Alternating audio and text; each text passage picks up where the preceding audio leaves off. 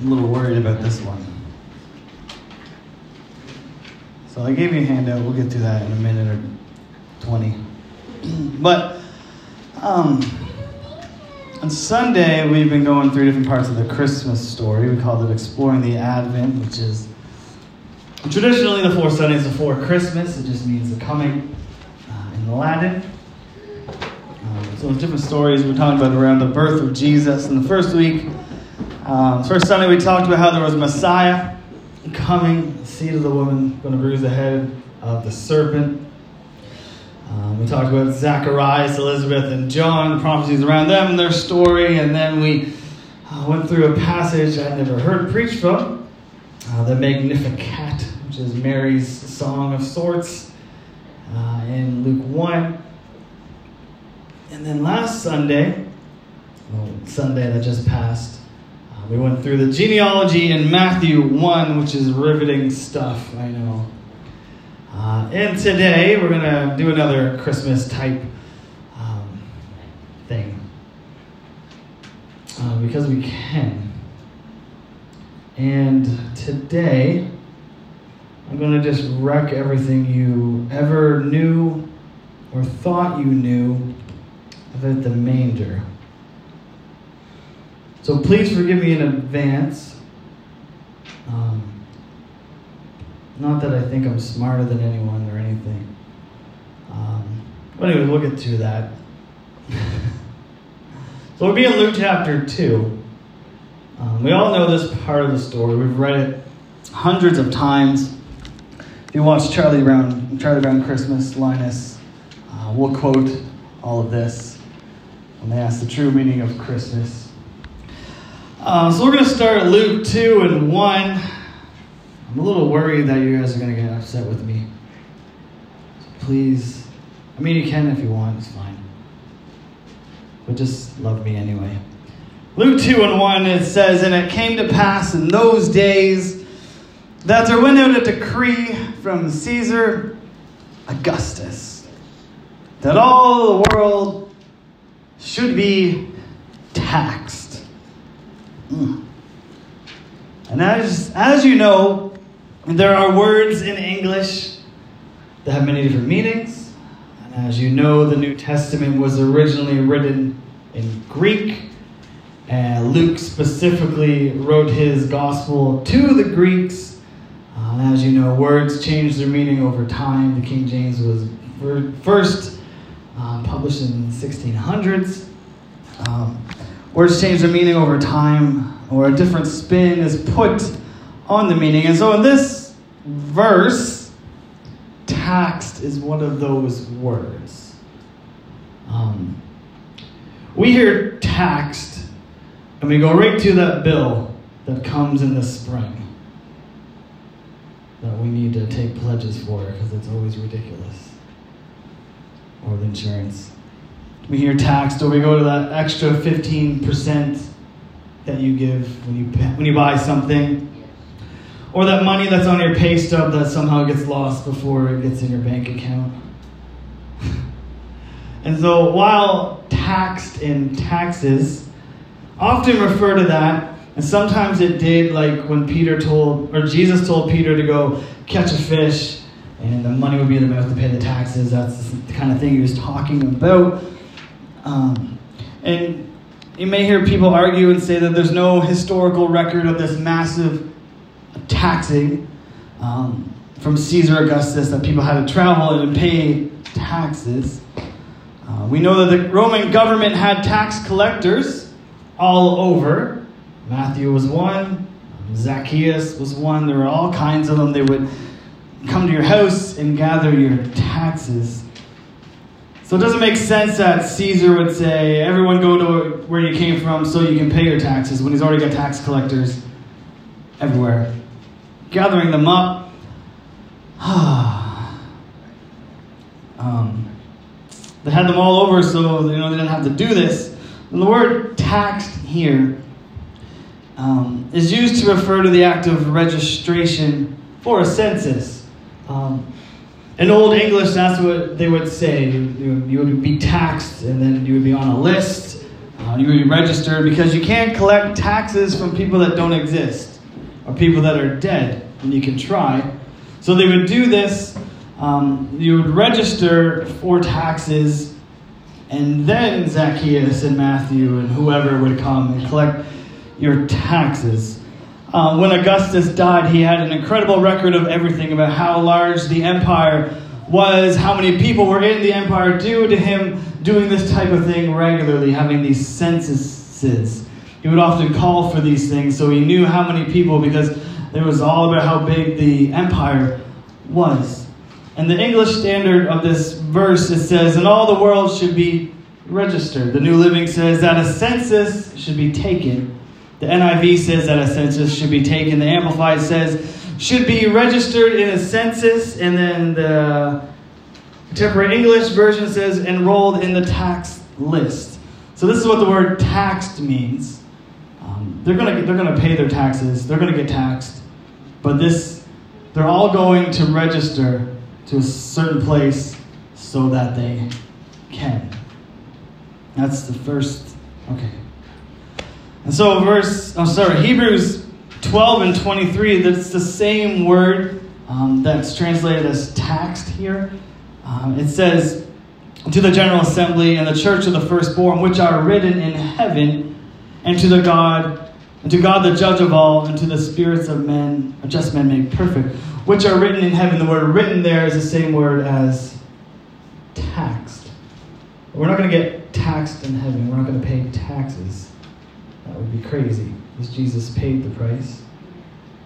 So it just means they're recorded. They're, they're going to be recorded and written down, um, put on a roll so that they can't pay taxes. So we're not going to be paying taxes in heaven. So Caesar makes a decree that all the world, or all the known world, because Rome owns most of everything at this point, um, they're going to be taxed or registered so he can have an idea how, how many people there are, and so they can see how much money they can get out of everybody and all that stuff. And, um, Verse 2 says, And this taxing was made first when Cyrenius was the governor of Syria. So this gives us a timeline of when this happened.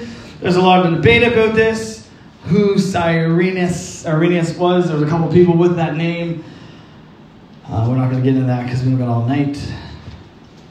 Um, so we're just going to move on. Luke 2 and 3 says, And all went to be taxed, everyone to his city. So they're all going to be registered everyone to their city. And so for the Romans, they would just normally be registered or pay taxes wherever they lived. Um, but as we saw on Sunday, um, Jewish folks, they were very much attached to their, their lineage and their genealogies, their history, where they came from. They were very concerned about this. And so it seems that for them, at least, the rules were that you got to go back to wherever your family comes from and register there. It would also be more accurate if people would all go to wherever they came from and register instead of people maybe moving from town to town and registering here, and then six months later they move somewhere else and register um, somewhere else because it would have taken a long time to do this census. They didn't have the internet and technology to do everything quickly, right? So it would have taken a while to get all these numbers and add them up. And people might have moved, whatever, in those times. And so this was the most accurate way they could think of it. And we know that God has all this lined up. We know He's got it all planned out. We know that um, the Messiah is going to be born in Bethlehem in the city of David. So we can see God's working to put all this in place and line it all up. So verse 4 says, And Joseph also went up from Galilee out of the city of Nazareth unto Judea, unto the city of David, which is called Bethlehem, because he was of the house and lineage of David. You know how um, some places they'll put up signs. This is the home of so and so. And Cole Harbor, this is the birthplace of Sidney Crosby. Apparently Nathan MacKinnon. They're both big deals. But um, it's a place not far from where I lived, New Brunswick, St. Stephen.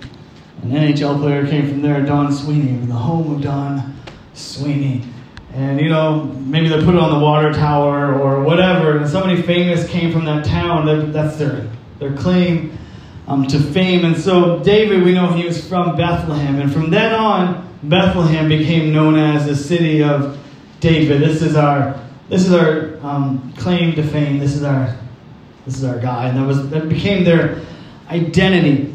So people who could trace their lineage back to David, they would have to go there to register for the census, for the taxes, what have you. And both Joseph and Mary could do that, and so they had to go.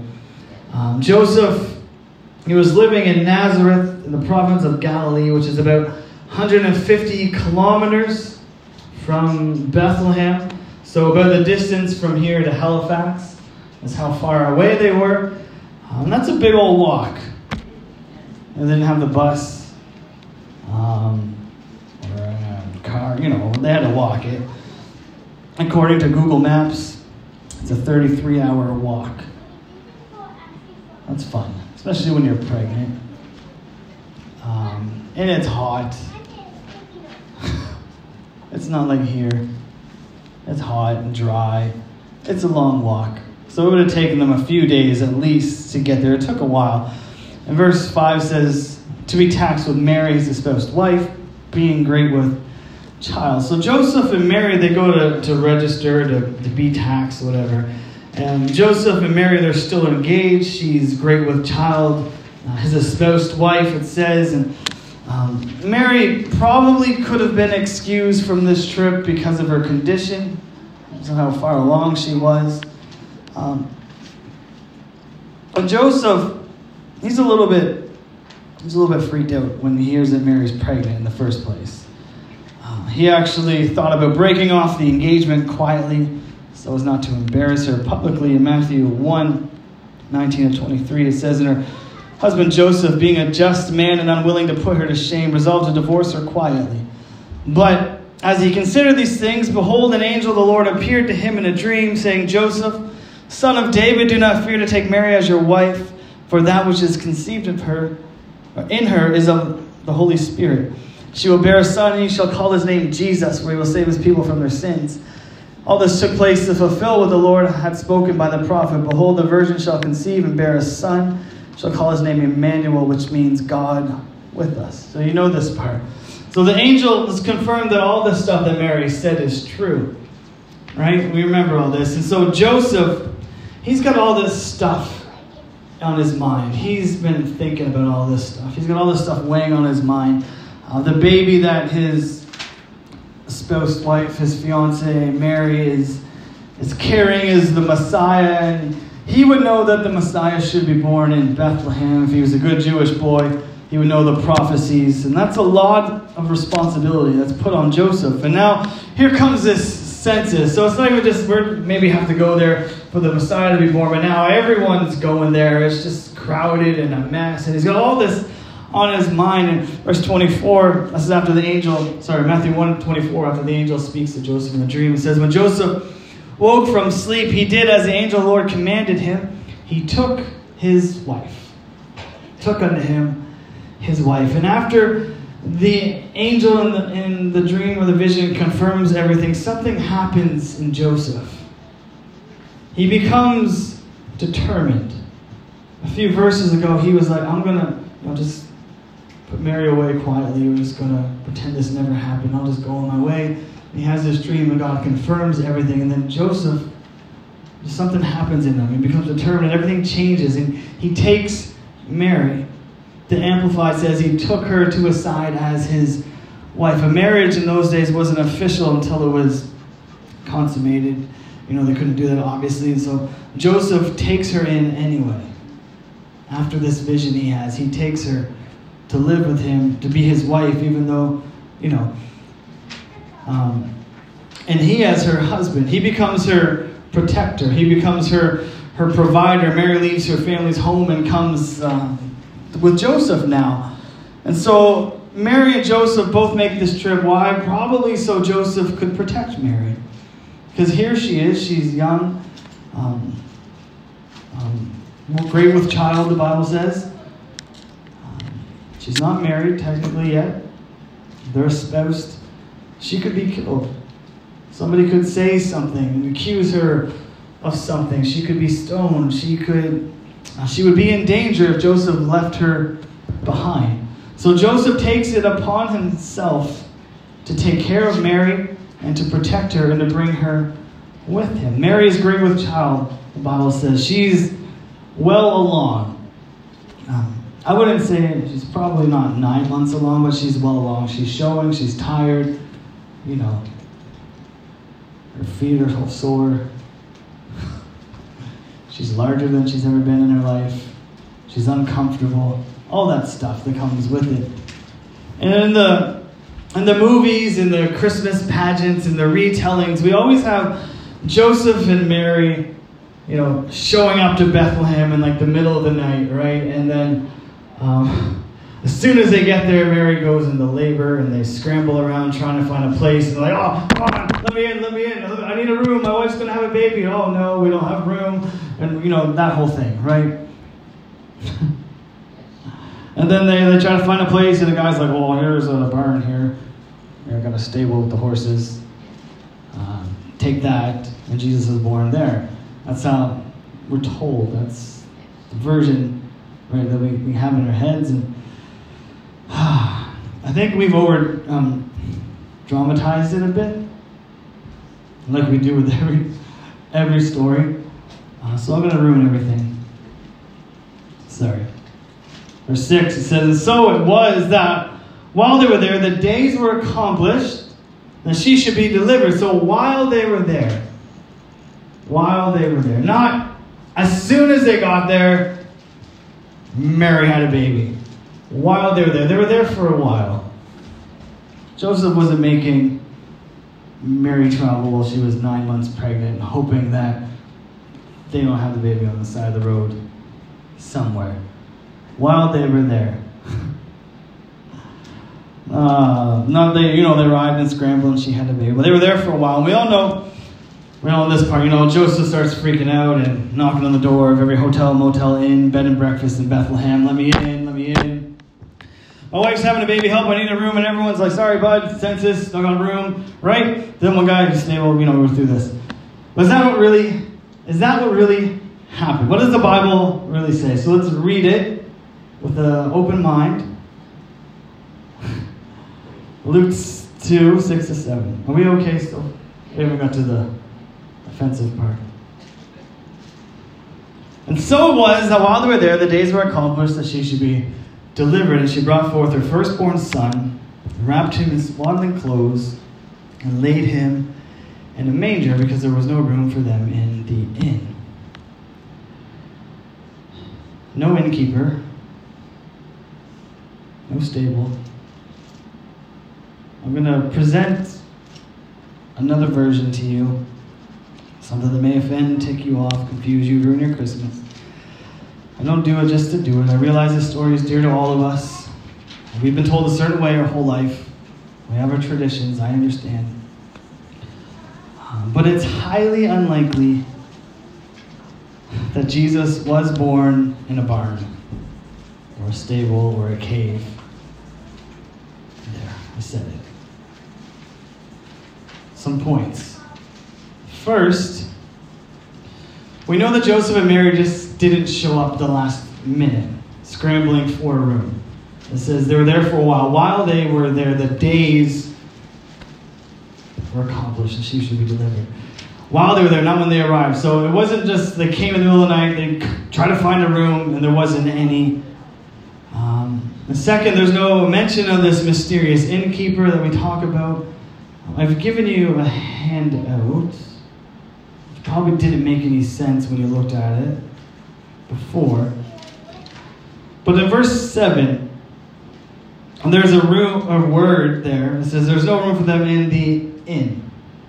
And this is the word that's caused all the confusion. Right? So, an inn, there needs to be an innkeeper.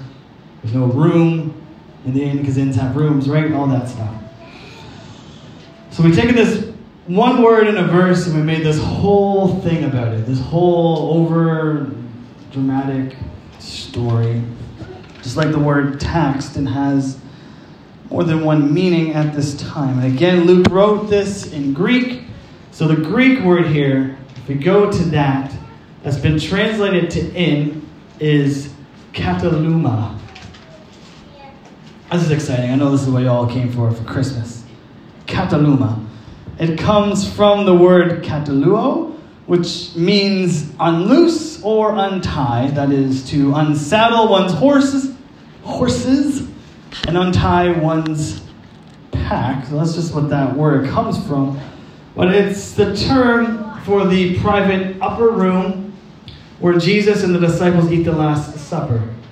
In Luke 22 and 11, he uses the same word in this verse, and it says, And he shall say to the goodman of the house, as Jesus said and his disciples to find a place for the, the Last Supper, The Master saith unto thee, Where is the guest chamber where I shall eat the Passover with my disciples? So the word guest chamber is the same word in that verse as the word in in verse 7 of chapter 2, which is completely different. Guest chamber is not necessarily a hotel. Are we all on the same page still? Um, it's completely different. It's a, a guest room or a reception room in a private home. Um, how do we know it wasn't a hotel? How do we know it wasn't an inn like we, we think? We usually picture it.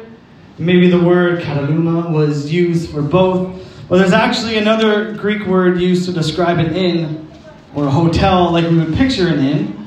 Um, it is pandokion. I'm not good at Greek. I don't even know if that's even right. Neither do you. pandokion. Woo. Luke actually uses this word in a different part of his gospel. Um, in the parable of the Good Samaritan, when he takes the injured man in um, to, you guessed it, an inn. So Luke 10 34 says, And he went to him and bound up his wounds, pouring in oil and wine, and set him on his own beast, and brought him to an inn, and took care of him. So the word inn in this verse is a completely different thing. This is an actual inn or a hotel um, with rooms for someone to stay or whatever. So the two words, kataluma, means uh, the spare or upper room in a private house or in a village where travelers received hospitality and where no payment was expected, or a private lodging, which is distinct from that in a public inn. And then the other word, um, pandokion, um, is, is an inn used for shelter for strangers. And uh, it had a common refectory or dormitory, and those separate rooms allotted to individual travelers. So just this one big old room with some beds in it, and uh, you would stay in there, kind of like a, host, a hostel um, they have now. So that's those two different words, two different things, two different meanings.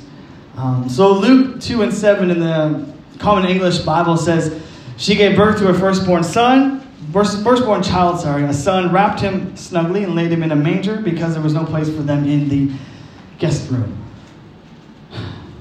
So, there's an, the other issue with them, the whole scrambling to find a hotel room version is um, we need to look at the traditions of the day, this, how society worked when the story took place, uh, because we often take a Bible story and see it through our 21st century eyes, through our culture, which is understandable because that's who we are.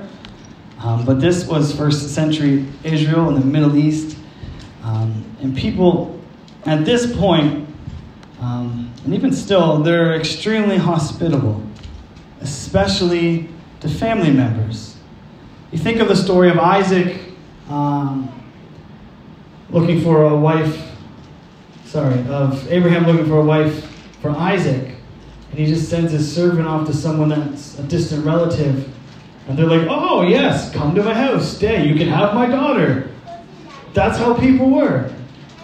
Oh, you know this person? Come to my house, stay. We'll feed you. We'll water your camels. We'll, we'll take care of you. You know, stay as long as you like. And there's all kinds of stories in the Old Testament where people would just welcome someone in and they would keep them, they would take care of them, they would, you know, provide for them and all that stuff.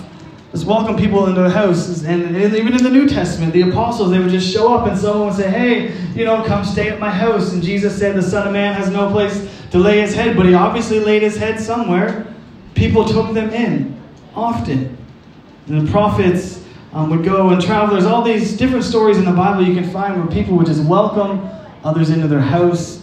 And, um, and there's all kinds of verses that tell us to be hospitable because of You know, that's how we should be, and hosting and caring for people, and all these things. So this is how society was. You would just, oh, you know, so and so. Yes, you're welcome to come stay at my house. Oh, we're fourth cousins, thrice removed. That's fine. Come stay at my house. It's fine. And that's what they would do. So people would travel and walk for days, and someone would just take them in. They say, "Hey, um, do you know so and so? It was my my mother's cousin, nephew, I don't know, whatever. Oh yeah, I know them. Well, this is their house, and they would show up, and they'd be like, "Oh yes, sure, come, you're welcome," and they'd just invite you in. That's how people were. Especially if you could say that you were related to them. And so Joseph and his family, they were from Bethlehem. And it's highly unlikely that Joseph and his very pregnant wife would not be welcomed into the home of a family member or relative in Bethlehem, even if they weren't immediate relatives. There's a man, Kenneth Bailey, who um, studies first century Palestinian culture, and he said um, about Joseph even if he has never been there before, he can appear suddenly at the home of a distant cousin, recite his genealogy and he is among friends. Joseph only had to say, I am Joseph, son of Jacob, son of Matthias, son of Eleazar, son of um, Eliud. And immediate, the immediate response would have been, You are welcome, what can we do for you? Because that's how people were. If Joseph did not have some member of the extended family resident in the village, he, or if he did, sorry, if he had somebody that was a relative, he was honor bound to seek them out. And furthermore, if he did not have family or friends in the village as a member of the famous house of David, for the sake of David, he would still be welcomed into almost any village home. So, what does this mean? Have I ruined everything? I gave you um, a handout, and in the handout, there's a picture of how houses were set up then you would have your main family room. Everyone would live in that room.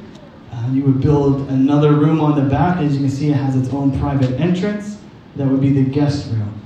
So whenever somebody from out of town came, you put them in there. And in the front of the house here, there's a, a stable or kind of like shed thing. Um, you probably um, you can have like a courtyard, and this part would be all open. And then you have your house part, right? And then behind you have the guest room. And some of them will put the guest room on top of the house, like that. And so you would have these steps that go up into the house, and then the animals would stay outside during the day, and you would bring them inside at night to keep them safe, um, feed them. So there'd be mangers inside in the living room. As you can see in this picture. So most families lived in a house like this. This is how most houses were. They lived in one room with a different lower level for the animals we brought in at night for protection. So some of them would have like the double layers and they'd have like a little courtyard inside, but protected, and that's where the animals would sleep at night, whatever. So that's that's how it looked. And they would put a, a room on the back for guests or on the roof of the house. If you think of in the Old Testament, the Shunammite woman in 2 Kings 4, she built a room on the back of her house for Elisha to come whenever he came. That's what people did. And, um, you know, Jesus says, In my house there are many mansions. The word mansions means rooms, literally. He's building onto the house rooms for us, is what it means. That's what it's talking about. So, a family at your house, you would just add more rooms or whatever. Um, so, the, the family living area would usually have these little hollows in the ground where they bring hay in for the animals at night, just whatever um, in the living area and they would feed at night. And we don't think of this because we, we find it difficult to read it, um, to not read it in our own culture. And we put our assumptions of life uh, on it because where do we keep animals? In the barn. If you live here, you build a barn. And if you get too many animals, Steve will build you another barn. You put them you put them away from the house because they stink and they're nasty. That's what we do. Except for dogs, for some reason. Dogs are fine. And some cats. Some dogs. Some animals we allow in, but most we don't bring our sheep inside, we don't bring our horses inside, or our donkeys, or whatever. We keep them outside, and that's how we do it. So we assume if Jesus was laid in a manger where the animals ate, obviously it's out in a barn because that's how we that's where our mangers would be. But they would have it in the in their living room, which is weird to us. But that's how they did things. There's this this kind of one room living with animals in the house at night is evident in a couple places in the gospel. In Matthew 5 and 15, Jesus says, Neither do people light a lamp and put it under a bowl. Instead, they put it on its stand and it gives light to everyone in the house. And this only makes sense one candle lighting an entire house if there's only one room. Right? You know, you can't light a candle in the bathroom and see down in the hall. You got one room, you light a candle. It doesn't light it very well, but you can see. Luke's account of Jesus healing a woman on the Sabbath in Luke 13, Jesus says to the people that are upset with him, He says, Doesn't each of you on the Sabbath untie your ox or donkey from the manger, the same word uh, in Luke 2 and 7, manger, and lead it out to give it water? And interestingly, interestingly, none of them said, No, I don't touch animals on the Sabbath because they would have been staying in their house at night so they all would have let them out. And they didn't argue with that because they all would have done that. This is how they lived. And so, yeah.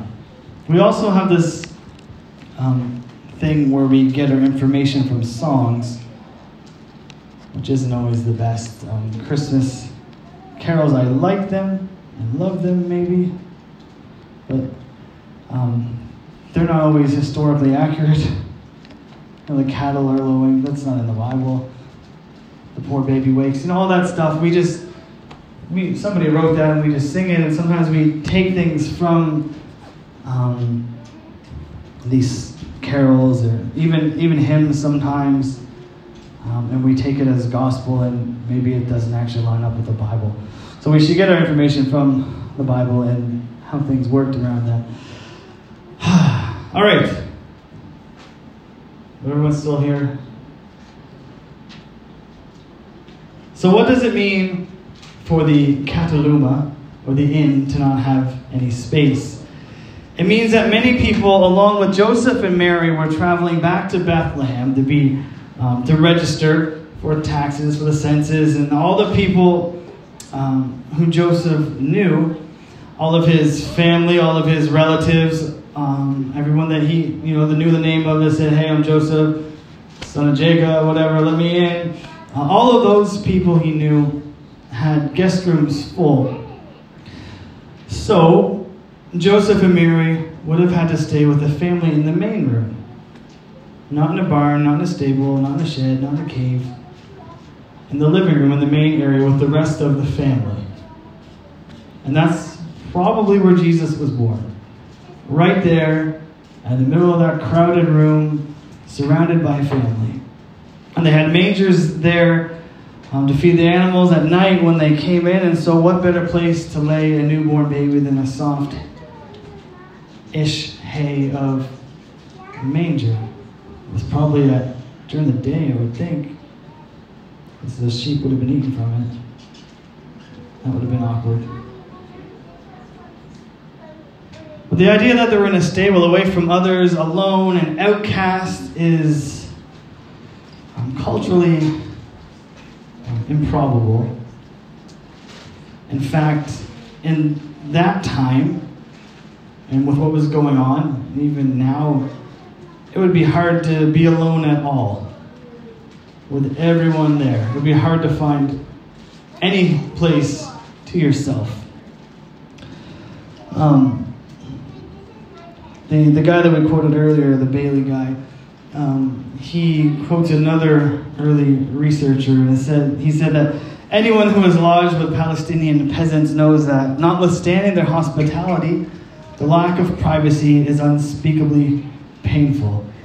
One cannot have a room to oneself, and one is never alone by day or night. I myself often fled to the open country simply in order to be able to think So they would have this whole big family in one room. I've got, there's five of us. And they were having more kids than we did. And they had one room. Some, we're all in the living room sometimes. And I'm like, just get out of here. It's too loud. I can't think. This is what it would have been like. They're just crowded in, just all. And so, so the idea that they were, Jesus was born hidden off somewhere in a, in a stable, it's probably it's probably unlikely. I'm sorry to ruin everything because there's just people everywhere. So he was most likely born in the living room of some members of Joseph's family, surrounded by family and visiting relatives, right in the middle, demanding everyone's attention, having the focus of everyone that's there. They ever bring a baby to a family reunion or something and party? Everyone's focus is on that baby. So Jesus would have been the focus of everyone in that house at that time. Could he have been born in a barn or stable away from everyone? Sure, maybe he could have. Um, could he have been born in the family room? Yeah. And you can go home and forget all the stuff that I said if you want. I'm not getting rid of manger scenes. Our kids have a ton of them every year. My mom gives them another one. And I know when we I say things like this, it can upset because this is whatever different than what we've always been taught. I'm not trying to do that.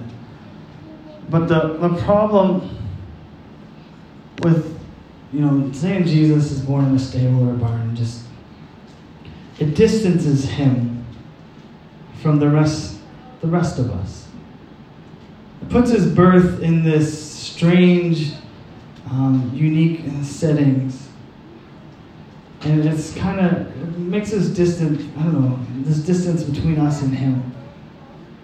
And the message of the incarnation, the message of Jesus' birth, is that he is one of us. He came to be what we are, and it fits well with that understanding of God that his his birth, in fact, took place in a normal, crowded, warm, welcoming home, surrounded by family and friends, just like many other Jewish boys at the time. And the main point of all of this, um, shattering your ideas, uh, blew my mind when I studied some of this stuff out the main point, other than tradition, isn't necessarily always true. The main point is Jesus was the focus. This little house, this little one room guest house off to the side. And this little house, this crowded room, Jesus would have been the focus of everyone there. And he needs to remain our focus here. Again, like we've been saying this whole Christmas season, let's keep our focus on Jesus. Jesus came to be with us, to be to be near us, not hidden out back somewhere, you know, forgotten about in, in the stable, the barn. He came to be with us, the focus, be the main focus. Emmanuel, it says, means God with us. I don't want a God that's on the back shelf. I don't want to put him out in the barn. I want him to be the center of my home. I want to be the center of this season, the focus of my family, this holiday season, and forever. So that's, I said all that to say that. If you can just imagine it, this little family is packed in one room house and just Jesus there laying in, in the manger. And everyone just crowded around. The shepherds come and whatever. And it's just this big, everyone's just focused on him. And that's what it's about. Here is this, this baby born miraculously to, to save us, to be our Messiah, to save us from our, our sins. God with us. And if we could just take that focus, whether, whether whatever you want to believe or where he was born or whatever, just take that all that focus and put it on him like that family would have around him that day. So Let's stand. I hope I didn't offend you with a different possible version. Um, I think it's good sometimes to challenge thinking and understanding. But let's just let's just pray um, one more time tonight. Let's just pray that God would help us to keep Him as the focus um, of our family, center of our attention. Uh, let's just pray together tonight.